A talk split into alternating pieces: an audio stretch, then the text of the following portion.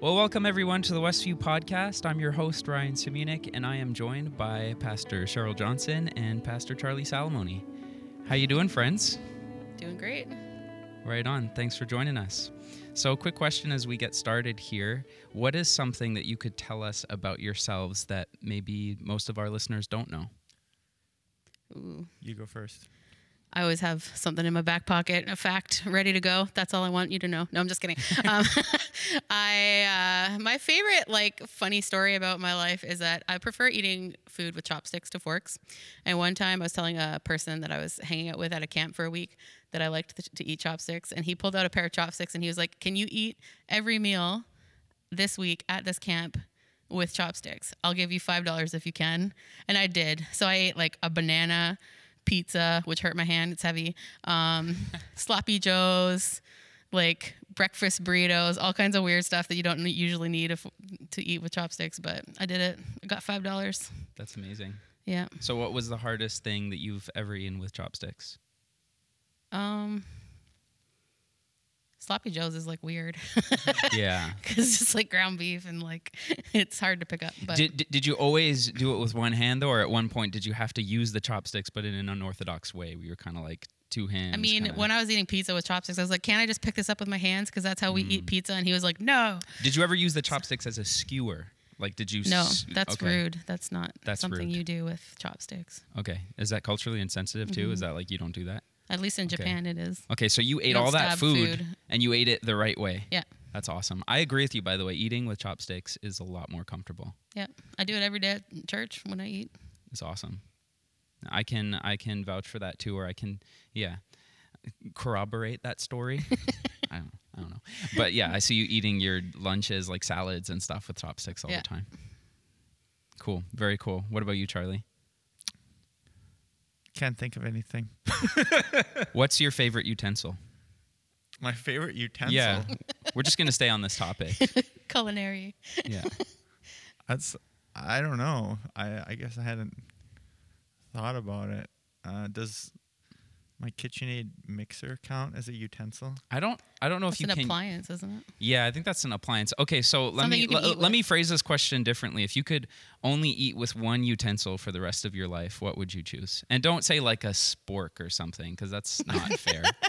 I'd probably just go with a fork. I don't know.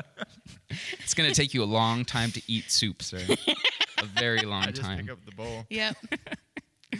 Good plan. Good. Okay. Well, on that note, we are going to jump into our topic for today. Uh, today, we're talking about abiding or remaining in Christ. In John 15, 4 to 6, it says, Remain in me as I also remain in you. No branch can bear fruit by itself, it must remain in the vine. Neither can you bear fruit unless you remain in me. I am the vine, you are the branches. If you remain in me and I in you, you will bear much fruit. Apart from me, you can do nothing. If you do not remain in me, you are like a branch that is thrown away and withers. Such branches are picked up, thrown into the fire, and burned. So in this in this passage, uh, I believe in basically the whole chapter of John 15, Jesus uses the word remain 11 times. Some other translations will use the word abide. Uh, some synonyms to that could be stay or continue or endure. And when you think about it, it's it's an interesting verb because it's active, but it's also passive. Uh, it's it's it's actively being being in a state of not leaving. So it's first what I'd like to do is actually establish what that state is. If we're going to remain in Christ, what does it mean to be in Christ in the first place? I went first last time. Huh, there we are. okay, fine. Uh, well, to abide in Jesus is to believe in Him, is to trust Him, is to trust that He has accomplished uh, what we have not and could not. It is to believe that all righteousness has been fulfilled. It is to believe that uh, um, that in Him we have salvation. So it is fitting what you said that what do you, how did you word abiding is both active and passive. It's active in the sense that we believe in him and it's passive in the sense that we don't try to add to that. Right. So we believe that it's done and, and we rest in that. Any thoughts on that, Cheryl? Yeah, I think it's just like not just it is ordering your life to be around Jesus. Like you've decided to follow him, you've accepted the sacrifice that he's made for you, and now he is the Lord of your life and you're following him. Yeah. And so he's he's making footprints and you're stepping in those and you're staying where he stays and you're going where he goes. Yeah. And it's it's very much that staying in relationship, right? And that that trust relationship, that that loyalty, that um yeah, and and staying there and not choosing to go elsewhere to find the things that Christ promise us promises us, right? Yeah. So is this a set state? Is it an unchanging state for all Christians who are united with Christ? Um, or is it a chosen posture that we can fall in or out of throughout our life? Well, uh, there's a lot of terms, I suppose, that you'd have to really define with some nuance. Let's do it. The first thing you asked, if is this a a state for Christians to be in? Like, say that again. Is this like an unchanging state that just all Christians are in this being rooted in the vine, remaining in Christ? Or is it something that Christians, is it a posture that we can fall in and out of depending on where we're at in life? Yeah. Uh, I think being careful just how you define these terms because if you remember what Jesus said, whoever doesn't abide in is cut off and uh, thrown into the fire. So, you know, when you ask that question, it's really easy for your mind to go to a place of the uh, question can Christians lose their salvation? I don't know if we're going down that road or if you're more asking um, in the sense of can Christians um, can Christians fall in and out of uh, the attitude that that uh, is that passive, active, resting in Him, believing in Him.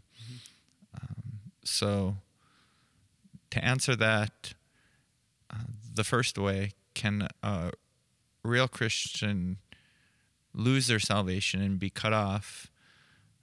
Um, I don't think so. But I would also say that uh, there is a way that um, you can be kind of following, but not really following. And in that state, you can be cut off. Or to say it another way, um, if you are really united with Jesus in the right way through, you know, through heart repentance to life, then you will never be cut off. But if your union with Jesus is not a, a real one, then yeah, that will happen. Uh, one way that I sometimes say it is you can't lose your salvation if you really have it, but you can fall away from Jesus if you're not really united to Him.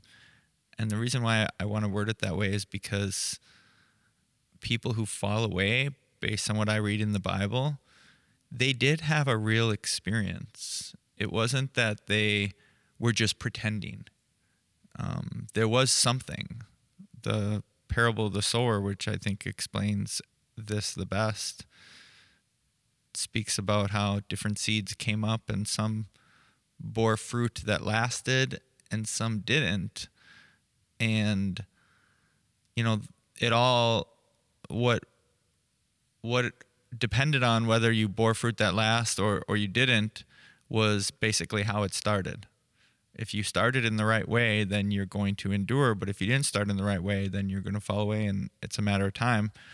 Um, and also, uh,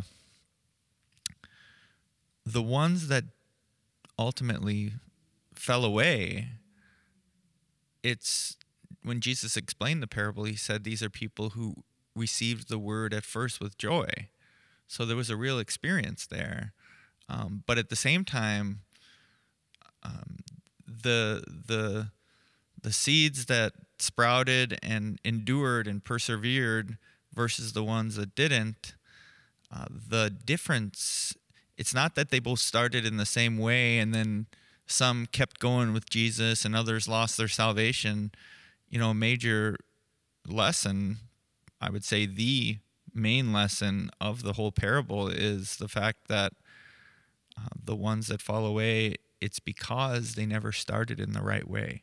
So, all that to say, if you really have salvation, as in you've really understood what it means to look to Him as your righteousness and your life, then no, you can never lose your salvation. But the second part, and I realize this is a rather long answer, and that's why we do these podcasts, because the Q and A we get during church, I can't give answers this long. Um, but the other the other part of the question is, can can a, Christian like fail to abide? Can they fall in and out of that? And it's like, yeah, definitely, definitely, definitely, and that's I think why our minds need to be renewed in the truth. That's why there's all these scriptures about you know. Um, you know, put on the the helmet of salvation and the breastplate of righteousness. It means like walk in these truths, remind yourself of these truths. Um, there's that's why we that's why we do so many things that we do is to remind ourselves of the truth and be strengthened in that active, passive abiding that Jesus has paid it all. My sins are forgiven. Oh, like he's he's going to win the race and I can rest again. I can be reminded. I can again rejoice because we forget that, and we we can when we forget that. I think you know one of two things happens. We begin to rely on ourselves, and we deceive ourselves into thinking that we're um, something we can do on our own. And that's why Jesus said in the same passage we're talking about, apart from me, you can do nothing. Like, don't forget that. Mm-hmm. You know, don't think that you can do anything apart from me. Mm-hmm but then the other thing that can happen is uh, we can become really aware of our deficiencies and we can become, you know, depressed or discouraged. I'm never going to. I'm never going to amount to anything. I'm never going to accomplish anything. My life's going to be a waste. I'm going to be rejected by God. Who knows where those thoughts can go? But once more, the the answer is the same. Of abiding means agreeing with him that he's sufficient to save and that he wants to save and that he promises salvation to those who trust that he has accomplished all aspects of salvation for us. Hmm, right on. Would it be fair to say that there is a reality where there are those who are in the vine who are believing in Christ, and then there are those who are not? Those those are the ones who maybe have tasted some of this truth, but they're not fully trusting in Christ. They're not, um, they're not saved. Those are the ones who are thrown to the fire. But there's this other reality for the Christian, the one who is rooted in the vine, where they're struggling to take hold of that reality, where they're drifting in their rootedness in Christ. Um, maybe it would be helpful if I just go towards a, a, a, thought that I was having about how the Apostle Paul he often gives uh, indicative statements and imperative statements. So there's uh, so Galatians five one says it is for freedom that Christ has set us free. So indicative, like we're we've been set free. That's that's what it is. And then imperative, he says, stand firm then, and do not let yourselves be burdened again by a yoke of slavery. Um, can we then acknowledge this reality about what Christ has done, but also need to further embrace that and further embody that reality? Um, could could that be a fair distinction, or am I misrepresenting what what you're saying? So the question you're asking is, if we do believe, and we do agree with him and have that faith, is there still things that we should do in addition to that? Well, in in a sense where you can say this person did not abide in Christ, period. So they're not saved. They're not in the vine. There's they're not producing any fruit. But then there's the reality for the Christian that they are abiding in Christ, but they find themselves wandering from the truth. So their their status as a child of God has not changed, but they need to and all of us need to do this, need to more fully embrace and be more deeply rooted in Christ. How do we how do we express that that reality that that the Christian does continually need to come back? I think that's really just the Christian life, isn't it? You know, where we have this truth of Jesus and uh, we're reminded of it and uh, we wake up in the morning and at some point you become aware of this distance between you and Jesus in performance, you know? And like uh like I guess what I'm trying to say is like this constant uh regular um, once more the that reminding of the truth is just a regular thing that we all have to do. I'm not sure if I'm answering your question. No, I think so. I think it's it's a description of what remaining can look like on the day to day. What What are your thoughts, Cheryl? Yeah, I think it, like I talk to myself a lot, and not in like a like a you know weird way. Well, maybe in a weird way. I don't know. I talk to myself, and no one's around. So, um, but I I say things like you know I you know I I said this quote on Sunday like, um, in Christ there's nothing I can do that would make you love me more, nothing I have done that could make you love me less, and it's the thought of like just praying that to God and saying like Jesus has accomplished love for me and he has accomplished approval for me and I don't have to do like anything to have that approval if I have accepted him as my savior. Um, but there are things that if I don't do them day to day, I lose sight of of Jesus in my in my life. And like you said, I start to, or maybe Charlie said this, uh, I start to rely on myself. I start to be like, well, I'm good at this. I don't need God to step in, you know, and and try to make things happen on my own, on my own strength, and you know, on my own so-called wisdom. But um, when I am really honest and have a moment to like sit and just like reflect, I can see the distance I have from from God, and I can see that like um, we talk about the fruit of the spirit in Galatians five. You know, I can see that I'm not um, exhibiting those in in authentic ways. Um, sometimes when I'm like doing terrible at my uh, daily like connecting with God, I get really critical and then I can and then I'm like, whoa, I'm being like super critical for no reason right now, and I need to like chill, and like that's an indicator for me that I need to step back into that space of like I need to remain in Christ and abide in Him, and have His thoughts be my thoughts. And you can't you can't know what His thoughts are if you don't spend time with Him. Hmm, that's good. That's good. It says in uh, Colossians 2 7, let your roots grow down into him and let your lives be built on him. Then your faith will grow strong in the truth you were taught, and you will overflow with thankfulness. So, this idea of growing more deeply in Christ to remain in Him, uh, I want us to kind of unpack a little bit about, sort of unpack a little bit what that can look like day to day. And I know it can look different for different people, um, but you were sharing some of those practices um, this past Sunday in your sermon, Cheryl. So, how should somebody start to think about some of those? Call them spiritual rhythms, call them a rule of life, or practicing the presence, spiritual disciplines, whatever you want to call them. How how should somebody s- start? I don't think that there's like a formula, so I'm not gonna don't take this as a formula. No, we But- want a formula. well, too bad there's for. no formula. um, I think it's a it's really a matter of like spending a good amount of time in silence and stillness where you're not distracted and you're not like um, you know you don't have your phone connected with you or whatever so that uh, you can actually just like pray because i think the spirit's going to tell you where you need to start with that and um, there's like a lot of things that you can do in your life that um, will or that are practices that can help you connect with God. And there's not enough time in the day to get them all done, but um, it, it can be starting small. Um, I came across a quote. I'm going to read it. Um, from someone named Brother Lawrence, who was a monk and a dishwasher. Um, and he he like had to wash dishes for all these monks in this monastery all the time. And he didn't have time to do all these like really intense like he did some of the like rule of life that the monks were doing but then he had to wash dishes in between. And so he said that he he started to be able to practice the presence of god where he was just turning his mind to realizing that god is here with him. And uh, he says the time and business the time of business does not differ with me from the time of prayer. And in the noise and clatter of my kitchen while several persons are at the same time calling for different things i possess god and his great tranquility as if i were on my knees before the blessed sacrament. So he's like washing dishes which is like a normal day thing but he's realizing that god's with him and he's able to be in prayer with god while he's washing dishes.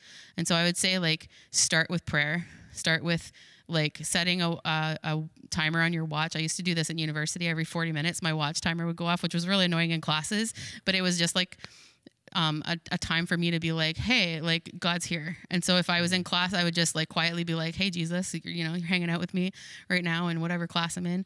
If I was with some friends, I went to a Christian university, so this is a little easier. But um, if I was with some friends, I would say, like, guys, Jesus is here. We would call it a Jesus party. Like we'd just be like, hey, and then we'd go on with whatever we were doing.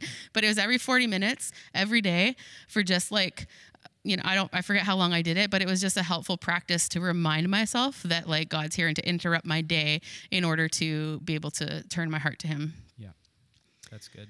I mean, there's a whole lot of other practices that I could go into, but I don't know if we want to do that. Do we? we? We could if you think it would be helpful.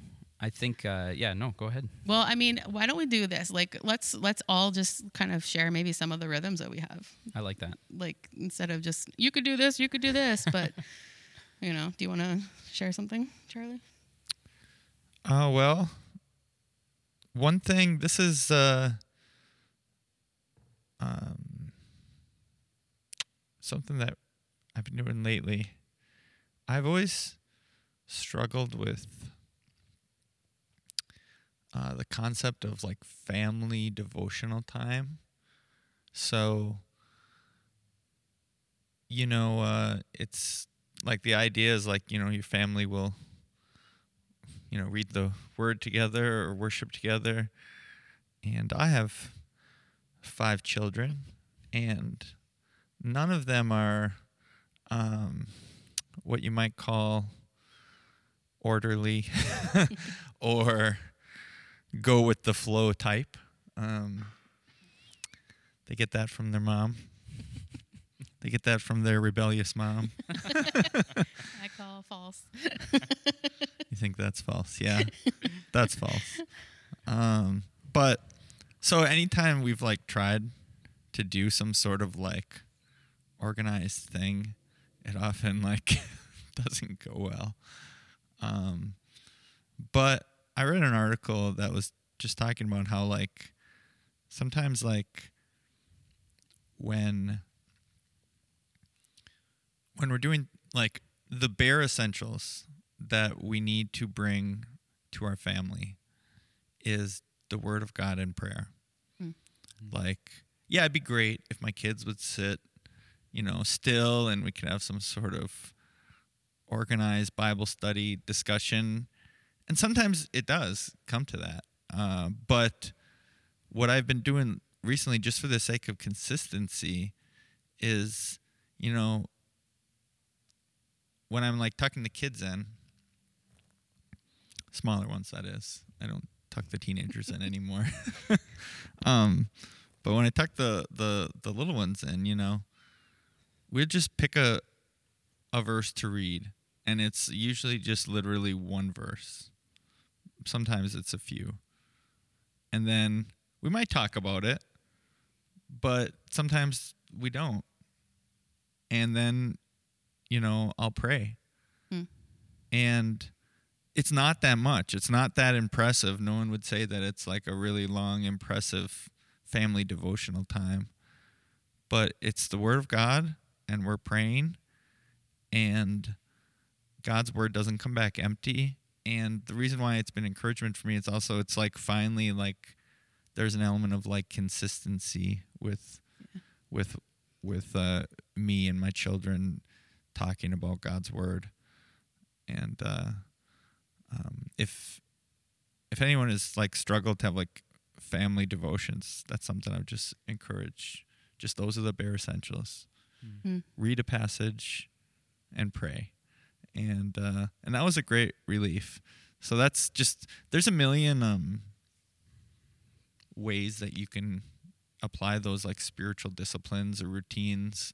You know, something else I could talk about is how I try. I'd be honest, I I don't always do a great job at this, but I try to have like time with the Bible before getting into work or checking Facebook or all that because once I start going down that road or reading the news, like my mind just starts going all over the place and I'm I then I don't want to slow down Yeah. and do like Bible thoughts. So it's like I really try to do my time in the Bible before I do everything else. I mean, obviously I'm a pastor, so I'm studying the Bible much of the day in other ways, but it's not the same when I read the Bible in the morning where it's just kind of like disconnected from like all my responsibilities. Just Mm. I try to do that.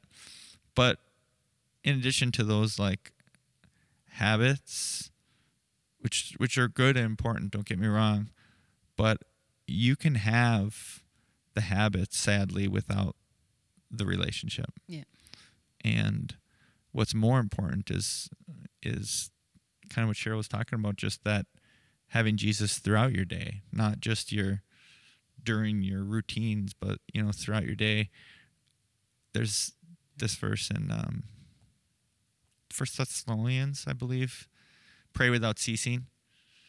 And it's like, how do you do that? And I read this story of like uh, this pastor, um, I think it was Charles Spurgeon, you know, a guy from the uh, 19th century, but he was talking with some other pastor or theologian about this verse and what it means, and you know, the there's a cleaning lady that came in, and like he asked her like, "Hey, what do you think this means?" And she just said, "Well, when I'm just kind of washing the dishes, you know, like Brother Lawrence, when I'm washing the dishes, you know, I'll be talking to the Lord and, you know, folding laundry, just kind of Mm. talk with God where you're, you're walking with him in that sense where he's in, in your, in your heart and in, in communion and relationship. Mm. And that is, that is infinitely more important than any sort of discipline that you put into your life. And I'm just going to admit, just so no one has any false, you know, conceptions of me, I'm not a terribly disciplined person. I could be much more disciplined. Probably on like the discipline scale, I'm going to be on the lower end, you know. Uh, and I, I want to be more disciplined. It's a good thing, you know. Yep. Um, don't get me wrong. It's it's a good thing, and I strive to be more. And my my life would be benefited more if I was more disciplined. But there is something that's magnitudes more important, and that's walking with Him. You know. Mhm. Yeah, yeah. I don't know who said this, but I've heard it said that um, of prayer that it is um, choosing to to be present, taking time to be present to the one who is always present to us. And there's if we can do that even in small ways throughout our day, as you were talking about, Cheryl, that can be so helpful to just be aware that God is with us. And I think sometimes in our times of prayer or in spiritual disciplines where when we're reading our bible sometimes we put a lot of pressure on ourselves to have a type of experience or to not that experience is bad. I mean you've said it before charlie that that god is to be experienced and that's a very good thing. But i think that if we come to our times of prayer or to whatever like insert whatever spiritual discipline you want to put in even like the family uh, devotion time uh, if we come to it with this big expectation that it always has to be this big euphoric experience i think we're setting ourselves up for uh, just disappointment and really the wrong perspective because you know i think of think of like my marriage relationship and if lucy and i are saying hey we want to connect more we want to um, just be closer maybe we can say okay we'll have a date night. That doesn't mean that every single time we're on a date it's just going to be amazing the conversation's going to be great it's going to be fantastic but we have to keep doing that in order to get to those moments and each one even the boring conversations are an expression of a much deeper loving relationship. So, you know, it, it really is about inviting God into our just ordinary moments of every day. And you know god does work in extraordinary ways we'll have those great moments but i think that sometimes the enemy seeks to discourage us and actually get us off track by just thinking that if we didn't have this incredible experience we're a failure um, and that can be a discouragement from doing it but Yeah. Yeah. you know cheryl, cheryl you were you were sharing some quote who was it the, the It's Tim Keller. Yeah, there good we go. old, good old Tim Keller. about. Yeah, yeah. I have this in my. oh I wrote please down some please share thoughts. it Um, yeah, so he was talking. I think it's in his book. excuse me, about prayer, and he's talking about how like sometimes you have to do something out of duty. Like it, we are supposed to connect with our God through prayer. Sorry, I'm getting over a cold. Um, we're supposed to connect with our God through prayer. And so um, we have to do it just out of duty. But when we get through the, the duty, like to the other side of that, that's where the delight is. And so you work hard at doing something. You know, that's where the word spiritual discipline comes from. That you work hard at doing something so that you can get to the part where it's like, we've gone through the hard stuff. I figured out a little bit of how I connect with God in prayer. And now I can actually delight in Him and mm-hmm. He can delight in me. He always delights in us, but we can experience that delight a little bit more. Um, I was also going to say something that I do that I mean this is not prescriptive at all, but um, I journal a lot. I feel like I have to journal every day, or I feel like my head's all like clogged up and I can't get my thoughts out. So I do that in the morning. I, I read my Bible, and then I journal, and I, it's kind of stream of consciousness. Just like I have to get these things down on paper, and it helps me work out. You know, like if I'm angry at someone, it helps me work out why and what my part is in that. But also I I write down I journal prayers, and so I um I often will go back on the weekends and read through my journals and just note like prayers that I prayed because then it shows me when God answers. And so sometimes like I, I go through the my journal every week and I write down the prayers that I prayed and I write down whatever other themes, but um then sometimes in within the week I'll be like, "Oh wow, he already answered that." You know, like or he's started to answer that. I've asked him about something and he's started to answer that. Um, and then sometimes I go through the all of those notes that I make at the end of the year as well, and I can see where he has answered prayers. And and I love that because it you know, if I pray just randomly while I'm, I mean, I do this too, but like when I pray randomly, I don't remember what I prayed for all the time. And so I don't track that. I don't write down requests. And then um, it's really cool to be able to see God's hand in my life. And I think that helps me to want to do that more and to want to pray more and ask Him for things and, and pray boldly because He answers. And uh, it's cool to see. Journaling is one of my fave things to do. yeah So that's like a, a really how do you say it? Um, the you have to get through the duty to get to the Yeah, to delight, the delight. Yeah. and that's why I I think the word discipline is fitting. Like if you're Mhm. going into it, like realize that you're trying to build a discipline. You're trying to build a routine. It, it is nice to have a sense of like, okay, I did it. Like we're not just doing it to check a box, Mhm. but there is something to be said of like I'm trying to build a routine. And so you can kind of feel like you checked the box like I did it today. It's not even if the goal was just something small because um you know uh analogy I sometimes use is like I go through seasons in life where I'm exercising and seasons in life when I'm not exercising.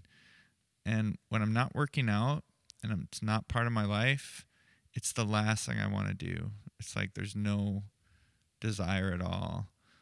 And sometimes I'll just like push myself to do it. But if I get in that habit, then it's different. Then it's like if I don't exercise, I feel off. Like I, I, I need to do it. Mhm. And so part of building that routine, building that discipline is like you get to a place where it's no longer it doesn't take effort anymore. In fact, it's like you something you desire to do. So I, I really do encourage really trying to build um, that sense of discipline routines because that will bless you. Yeah. Um, but once more, I'm just speaking for myself here. For me, like so much more of the abiding that I experience in the sense of the the the the ways that I connect with God so much more are through if I'm going to be honest, it's through regular um, hardships. I mean, that's when I go on prayer walks. That's when I seek Him. Is I always got troubles. I don't know about you, but I s- suspect you do too. You know, I'm always going to Him with the troubles that I have. You know, and that's when I always see Him help. Always see Him help, uh, giving me the wisdom or the grace or the peace or what. Like He always comes through and that's often like the the biggest sense of like joy and relationship building and abiding that's where it comes from so don't waste your don't waste your hardships by not going to the lord with them what's That's that old like what's that old song like that Yes. uh uh Yeah. what uh like- oh, what, what peace we often forfeit. Yes. Oh, what needless pains we bear. Oh. Oh, because we do not carry everything to God in prayer. yeah That's that's a good it. hymn. what what peace we often forfeit. It's like don't Mhm. waste it. Don't waste your hardships. Yeah. Oh, that's good. Especially because it doesn't look perfect. Like that's not the that's not the goal. Just do it. It's messy. Just be messy before God. Hmm. And it's opportunities to to experience the peace and comfort of remaining in Jesus. Right? Like that's a well Jesus says it, right? Like he gives not as the world gives, right? Like he's he's giving us a peace that is his and we can have it because we're in him. Yep. And I would just encourage anybody who's uh, listening and doesn't feel like they have any of those rhythms that you should just start small. You know, it's very, very hard to build habits. And I think at the heart of it, what we want to do is we want to become aware of what already is. We want to become aware of God's loving presence in our lives. And we want to fill our minds with scripture. Just a little bit of scripture every day to start small is great. And then we want to just take times times to open ourselves up to the Lord and just give him like you're talking about Charlie, give him our griefs, give him our troubles um and just invite him to come and speak into our hearts and however that looks, if that looks like just waking up, reading a psalm and spending a little bit of time and crying out to God and just time in silence listening like praise God, you know. Maybe that looks like just doing that on your lunch break. Uh, I I I journal too from now to time from now and again, um, and I I find that really helpful to just write down my prayers. Sometimes that that can be wonderful. So, I mean, if you're not sure what to do, just ask Jesus and He'll show you. Yeah, he'll show you. So uh, I, I think that's really helpful for our discussion. We've we've outlined what it looks like to um, to remain on the day to day. Um, I think that there is that distinction of you're remaining in Christ. To be in Christ is to have faith in Christ, to believe in Him, to to to be in union with Him. To not be rooted in Him is to actually be an unbeliever. That that's being separated from Him. But for those of us who are rooted in Christ, there are practices that we can do to to more fully take hold of that reality and to more deeply dwell in Him, um, and and and to just open ourselves up for Him to uh, work in us. Is, is is that a fair description of what we've said so far? Yeah, Yeah. I do. You know, not to like wreck this whole thing, but part of me wants to say that like the spiritual disciplines, as important as they are, I, I don't know if I would really want to include that as really the essential of what it means to abide. Um, because the abiding is um, you know as the father has loved me uh, so i have loved you. Now abide in my love where it's really the abiding aspect is apart from me you can do nothing. The abiding aspect is the resting you know? It's the resting the spiritual disciplines are a labor and they're important but the abiding is like if you don't abide cut off thrown out burned you know? Mm. And Yeah. no, thank you for saying that because I feel like that's the distinction I'm trying to get at, where it's like if you're abiding in Christ or not, that's a distinction between the true Christian or not. Yeah. That's not like I'm not good at my spiritual disciplines. I guess I'm not in Christ. Like Right. that's Yeah. not the case at all. So Yeah. I, I think that you're saying that well because what I'm trying to get at is that these spiritual disciplines they're just supposed to be a help to keep us from wandering. Mm-hmm. But the fully wandering and not being in Christ anymore, that's just completely not trusting in Christ anymore, Yeah. right? Mm-hmm. And the that's it. Yeah. Yeah, they're a means to to an end. Like they help us to abide, Yeah. but that's not the, Right. the the point of what we're trying to say. like if somebody is like are you abiding in christ and you just give a list of spiritual disciplines that's like that that's that's not what i'm asking Yeah. you know are you abiding in christ are you trusting in christ for your salvation right like and and you know i feel unless there's anything else you guys want to say on this i feel like it might be really helpful for us to talk about fruit because that's a that's a really big part of this passage should we get into the fruit Let's do it. Let's get into the fruit. All right. So Jesus says in John 15, 5, if you remain in me and I in you, you will bear much fruit. Apart from me, you can do nothing. So we're going to look at uh, what that looks like. Well, we have looked at what that looks like in terms of day to day life. Um, but actually, no, we haven't because w- what is this fruit really? Can we, can we talk about what that fruit is? What is Jesus talking about when he says you'll produce fruit? As we look at each other in silence. Well, I, need to just start calling out, be like, Cheryl, you're on first, you know? what is fruit? That's an easy one. It's supposed to be for a pastor. I'm teeing it up. So, so- It's it's the fruit of the spirit: love, Yeah. joy, peace, Galatians patience, kindness, goodness, gentleness, I already said self-control. it. You're like, it's, that's an easy one for a it's- pastor. I have two pastors who are looking at each other like, it's the the the the the That's a trick question. it's the character of Jesus living through you. It's Yes. uh, um, it's it's righteous living. It is lots of things, but it's uh, love, joy, peace, patience, kindness, goodness, faithfulness, gentleness, self-control. Yeah. So it's all of those things that will be produced in us by the Spirit indwelling us and God working in us and us being connected to Him. Yeah, that's right. Jesus also says in verse 6 If you do not remain in me, you are like a branch that is thrown away and withers. Such branches are picked up, thrown into the fire, and burned.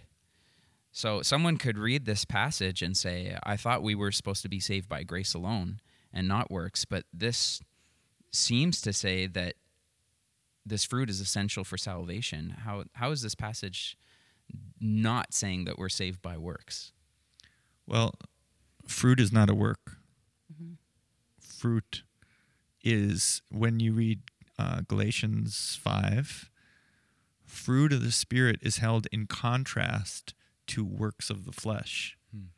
And that works of the flesh, it, the whole the whole contrast is about the only thing flesh can produce is more flesh the only thing your works are going to produce, even if you're striving to work for love, joy, peace, patience, kindness, goodness, gentleness, blah, blah, blah, you know, even if you're striving to work for those things, the only thing your works will produce will be the flesh. Mm-hmm. Mm-hmm. So the fruit of the Spirit is not a work of you, it's a work of the Spirit, and it comes through accepting that your salvation is through him and not dependent on you and not dependent on works. It comes through resting, it comes through believing in his love. Not it, it comes through believing in his love instead of believing I better get this fruit otherwise I'm going to, you know, um, get cut off, you know. Yeah, Yeah, the command, like I said on Sunday, the command in that passage is not actually be more loving, be joyful, et cetera, et cetera. It's to walk in the Spirit, to be in step with the Spirit, to and that that's part of abiding. That the Spirit lives in us and and points us to Jesus and helps us to to know that we are loved by Him and and feeds that identity in us and speaks that identity to us, and then the fruit is a result of that. Yep. the, the Galatians 5 where the fruit of the spirit you know and, and in Galatians 5 he does say like um is it Galatians 5 is like I, I I warn you it's like uh you know the, basically um you know if you live by the works of the flesh you know you will die. And if you read that by itself, it's really easy to to to misunderstand and feel like salvation is really based on whether you have this type of life or that type of life.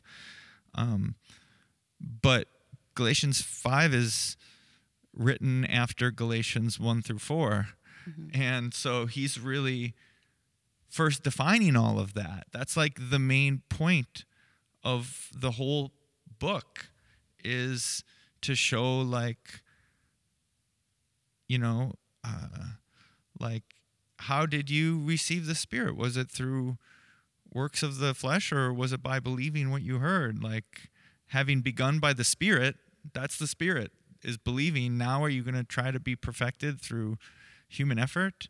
Like the, it's like the whole the whole like i'm tempted to just do a walkthrough of the whole first four chapters but that's the that's the big point. and so like work it's easy to hear like works of the flesh all those bad things fruit of the spirit all the good things it's really easy to see that in the terms of well you know you got your devil on one shoulder and you got the angel on the other shoulder and one saying do this and the other saying is do that and you better listen to one and not listen to the other because otherwise you know you're gonna go to hell essentially. Like it's really easy to see it through that realm but that's not the message that's being proclaimed when you read the whole thing and you understand that he's very intentional contrasting fruit of the spirit with works of the flesh. Hmm. The fruit is what god does through you when you believe that you have salvation and you rest in him that that it is finished and all righteousness is accomplished.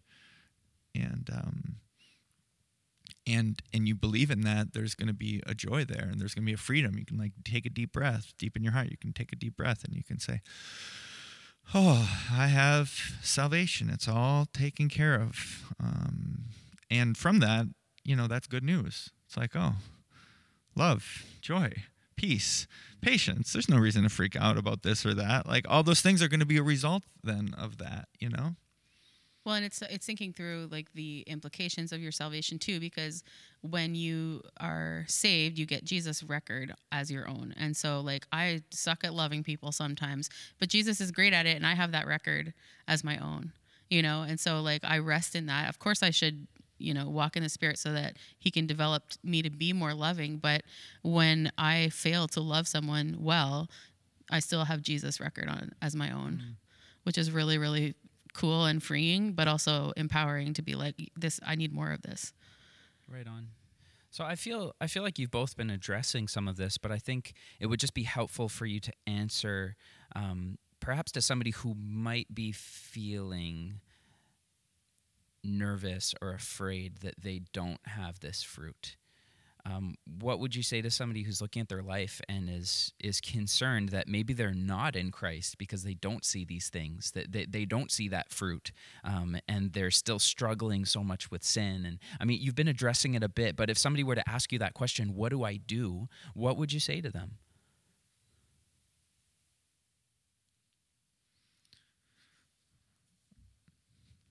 Well,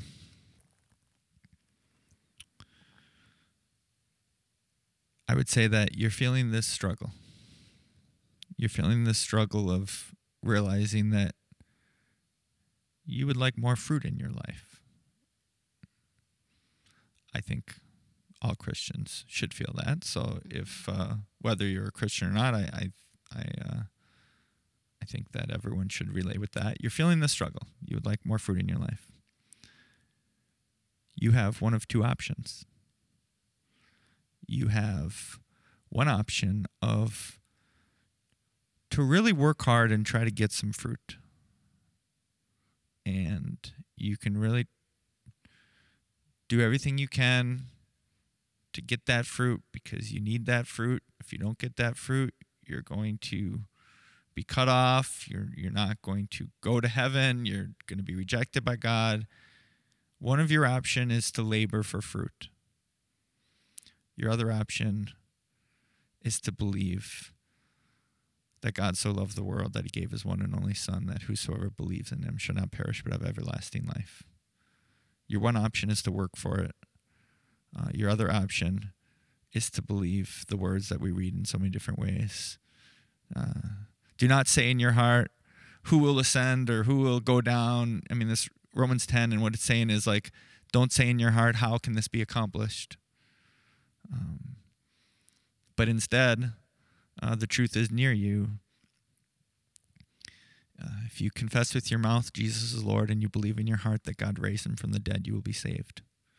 For it is your heart uh, with, that you uh, believe and are justified, and, and it is with your mouth that you confess and are saved. So you have one of two options. You can say, "Man, I can work for it. I can do what I can. I can, I can meditate on, on the Word. I can do all these spiritual disciplines in order to accomplish." fruit. Some of those spiritual disciplines would probably be great to do, but they're not. It's not about your salvation and becoming a Christian. You can work for it, and you can really, you can really commit. Like I'm gonna do it. I'm gonna change. Like that's one of your options, and your other option is to stop that and to look to Jesus, who is sufficient to save and to take a deep breath. And really, the truth is, the better you get at the second one, the better you get at taking that deep breath and trusting in the gospel, the simple John 3:16 gospel, the better you get at that, the more fruit is going to come. Mm-hmm. And the more that you strive and, and, and worry and just keep focusing on your fruit, like I talked about this last Sunday. I got my lemon tree, and and it's years before the lemon tree is going to produce fruit, and and I, it will. I keep watering it and doing everything I can, but it'll. I I could stare at that lemon tree, and I could just be like so frustrated, like where's the fruit? Where's the fruit? Where's the fruit? Where's the fruit? Or I could just say it's a lemon tree. mm. Eventually, it's going to bear fruit because it's it's that's what lemon trees do. Yeah. I give it water, I give it sunlight. You know, eventually, of course, it's going to. You know, so. Um, yeah, it's a long answer. I think I would just say ask the spirit to work that in you. That's mm. what his job is. um, I can't make myself love anyone more than I do, and even God, but the spirit can change my heart. That's really good, friends. You know, it's that it's that coming back to that place of resting in the knowledge that our salvation is in Christ, that it's been accomplished.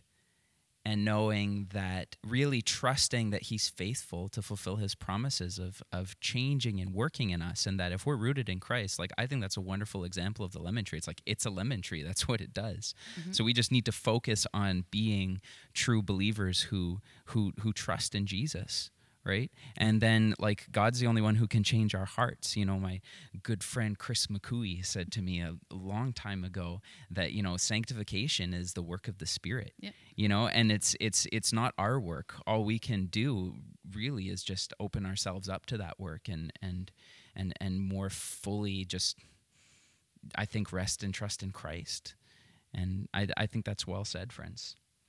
Um, you know, I think uh, that's all that we have time for. I think we should wrap it up there. Thanks so much for this conversation. Uh, hope it was uh, edifying for you listeners. And I just want to leave you with this scripture from 1 Thessalonians 5 23 to 24. It says, May God Himself, the God of peace, sanctify you through and through. May your whole spirit, soul, and body be kept blameless at the coming of our Lord Jesus Christ. The one who calls you is faithful, and He will do it.